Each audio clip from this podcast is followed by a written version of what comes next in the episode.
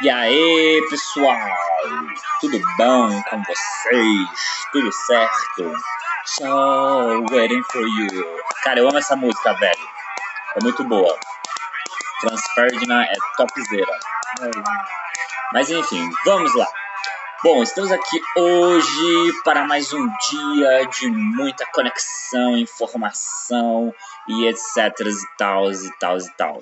Pois bem, é, eu ainda estou aqui com muitas perguntas que me mandaram eu estou pensando em qual delas eu responder. Eu tenho perguntas aqui que são muito muito específicas, assim, sabe? Como, por exemplo, como separar o salário, o lucro da empresa? Tipo, é uma pergunta que basicamente seria fácil, né? Porém, para algumas pessoas pode ser difícil. Tenho perguntas sobre pacotes mensalistas, se realmente isso vale a pena. É, dica para tosador iniciante, ética na profissão, qualidade no atendimento pós-venda, marketing, tendência, produtos, cosméticos, meu Deus, é muita pergunta. Pois bem, vamos começar pelo início, né? Eu acho que de todas as perguntas aqui, eu acho que talvez a que mais dê pra gente dar o ponto de inicial é dicas para tosadores iniciantes. Tosador iniciante, o que, que seria um tosador iniciante? Tosador iniciante, deixa eu ver, tosador iniciante pode ser uma pessoa que está há 5 anos na profissão? tosador iniciante pode ser uma pessoa que está há dois meses na profissão? Enfim, eu me considero um tosador iniciante, eu me considero um profissional iniciante, independente do ramo que eu esteja, né? Só que assim, quando a gente fala em início, a gente pensa logo de cara no que é um começo, né? No começo, ou propriamente dito, um recomeço, porque muitas pessoas precisam recomeçar várias vezes para tentar se adaptar a, ao que diz ou a respeito de um futuro, uma perspectiva de vida ou qualquer coisa relacionado a uma carreira. Quando você inicia em uma profissão, independentemente de qual ela seja, você inicia ela com sonhos, vontades, projetos e coisas na sua cabeça que você acha que, cara, porra, velho, agora vai, né? Por exemplo, principalmente quem entra na faculdade, né, já pensa assim, pô, vou estudar pra caralho, vou me formar, eu vou conseguir um trampo massa, e aí eu vou ganhar muita grana, e vou ser rico, e blá, blá, blá, blá, blá, né, esse, essa, esse, esses processos de, é, de conquistas, né, que a gente estimula logo no início, quando a gente está começando a entrar numa profissão. Quando você está iniciando, você precisa estar aberto a qualquer coisa, né? Aberto a propostas de empregos, né? Financeiramente, porque você ainda não é um profissional 100%, né? Então você tem que estar tá sujeito ao que te oferecerem para você aprender, desenvolver e assim subir, digamos, de, de cargo, né? Mas esse início, ele é muito crucial para você definir para qual caminho você vai ir, né? Por exemplo, eu, Júnior, sou tosador. Comecei a trabalhar com isso mais ou menos com 16 anos, 16 ou 17, nem lembro mais. Agora eu tô com quase 26. Então é um longo tempo aí que eu venho trabalhando muito, mas no começo, cara, foi muito evasivo. Não era algo que eu almejava, não era algo que eu queria. Foi algo assim que meio que eu caí de paraquedas mesmo. Se eu parar para contar vocês, para vocês a história de, que, de como foi que eu comecei, cara, é muito bizarro. Não, vou dar só uma, um resumo. Eu comecei assim, eu e a Miriam, né? Miriam que é minha esposa, né? Minha, amor da minha vida, que nós vivemos junto hoje, né? A gente já tem um filho e tal. No começo, cara, é, eu trampava de cabeleireiro. Sabe o que, que é isso? Cabeleireiro. Eu mexia com cabelo. Tipo, nada a ver, né? Com a paçoca, né? Não, tem tudo a ver, cara. Tem tudo a ver, tudo a ver, tudo a ver. Eu já vou explicar por quê. Quando eu comecei a trabalhar, né, com a minha mãe, lá na casa dela, ela me ensinou lá com 12, 13 anos, ela trabalhava de cabeleireira, né, em casa e tal. E eu sempre dava uma força para ela para para fazer uma escova, pintar o cabelo, né, Ajudava ela lá e eu fui aprendendo, né? Eu até que gostava. Só que não era algo que eu me identificava, entendeu? Porém, eu gostava, mas não, não existia em mim a identificação profissional de ser um cabeleireiro. Minha mãe insistia muito porque ela achava que eu tinha muito potencial. E modéstia à parte, eu era muito bom mesmo, tanto é que ela começou a me botar para trabalhar mesmo, tanto é por isso que eu parei de trabalhar com ela, né? Tomara que mamãe não esteja ouvindo este áudio.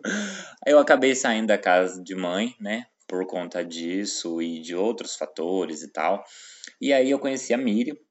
Aí a gente queria sair, a gente precisava de uma grana para para sair e tal. E aí ela que trabalhava em um banho tosa, dando banho em cachorro. Aí ela me chamou, se eu não queria ir. Aí eu olhei para ela e eu falei, você tá louco? Vou dar banho em cachorro? Né? E aí eu fui, cheguei lá, a dona Maria, né, que era a proprietária do espaço, minha amiga querida, Fabiano, todos eles me acolheram muito bem.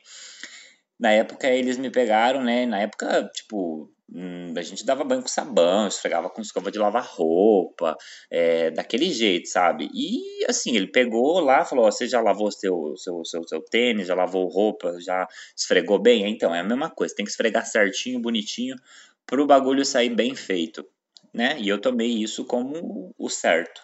E foi assim que eu comecei no banho tosa, né? Só que eu sempre fui muito rápido, sempre, sempre, sempre fui muito bom ali com, com coisas manuais. Eu sou bom para cozinhar, eu sei fazer até crochê, sabia? Eu sei fazer muita coisa, tipo, com as mãos. Eu sou bom em, em fazer trabalhos manuais.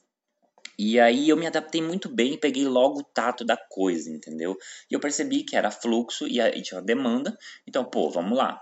E eu nunca tinha trabalhado com cachorro, eu não sabia que existia uma profissão para tosador, eu não sabia o que, que, era um tosador, eu nem sabia que existia groomer. Eu fui.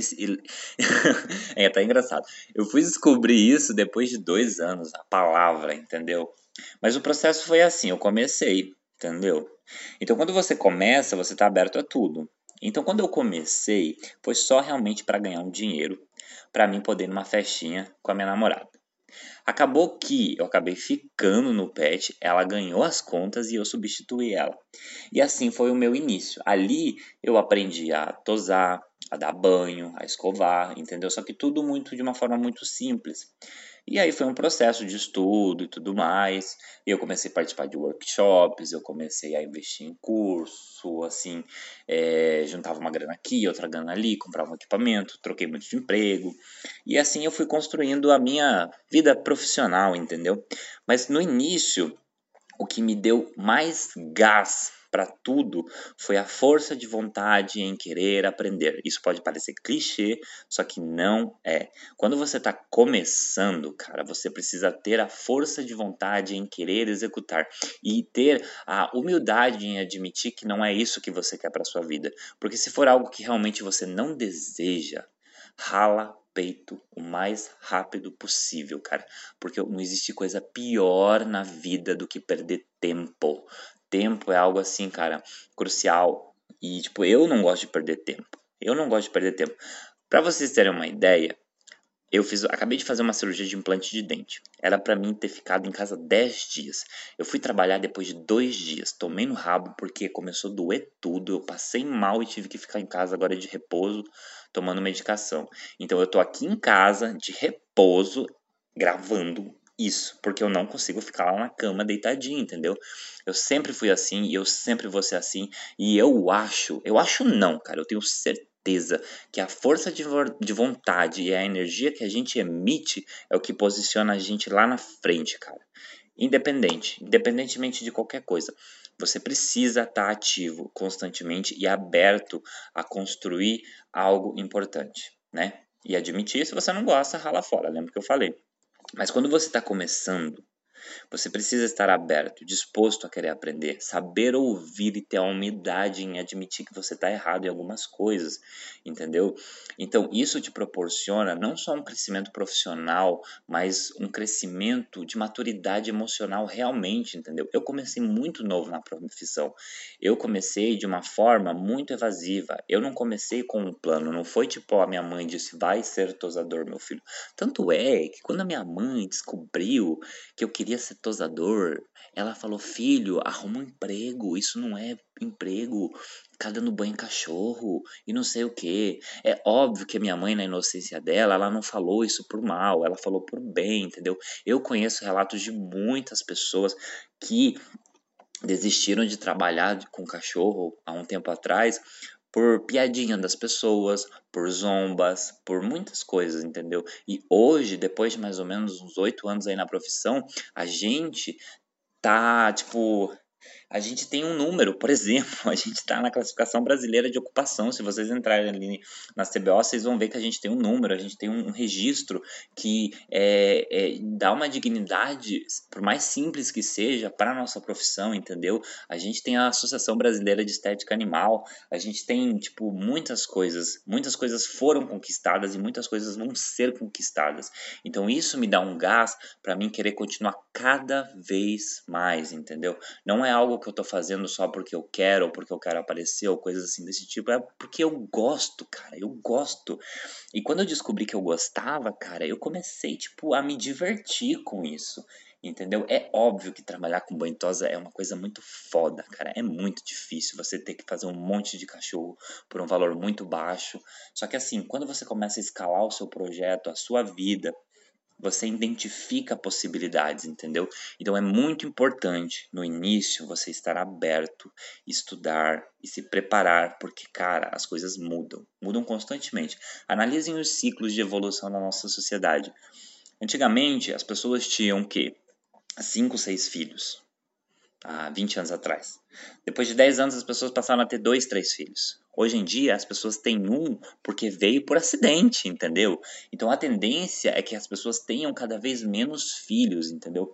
Só que o afeto e o amor, ele sempre vai existir, ele sempre vai ser depositado em alguém, entendeu? Ou em algo.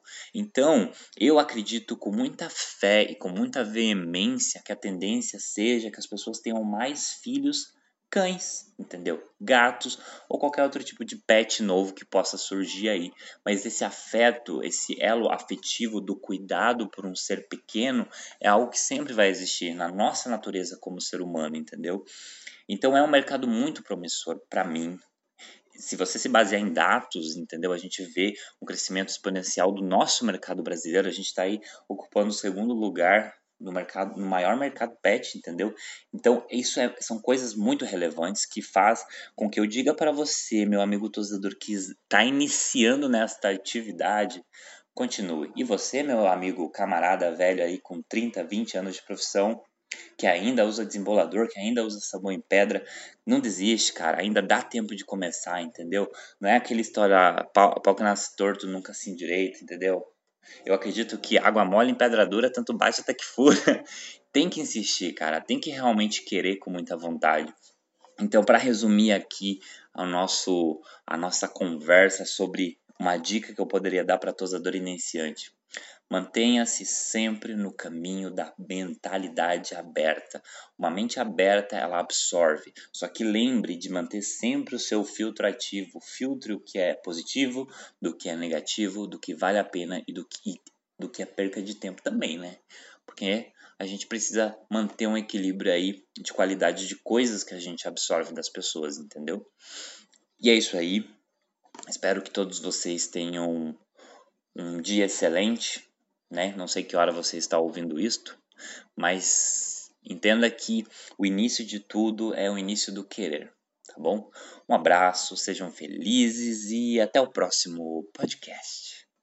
Tá? Eu estou elaborando algumas coisas aqui para a gente fazer mais para frente, tá bom? Um abraço.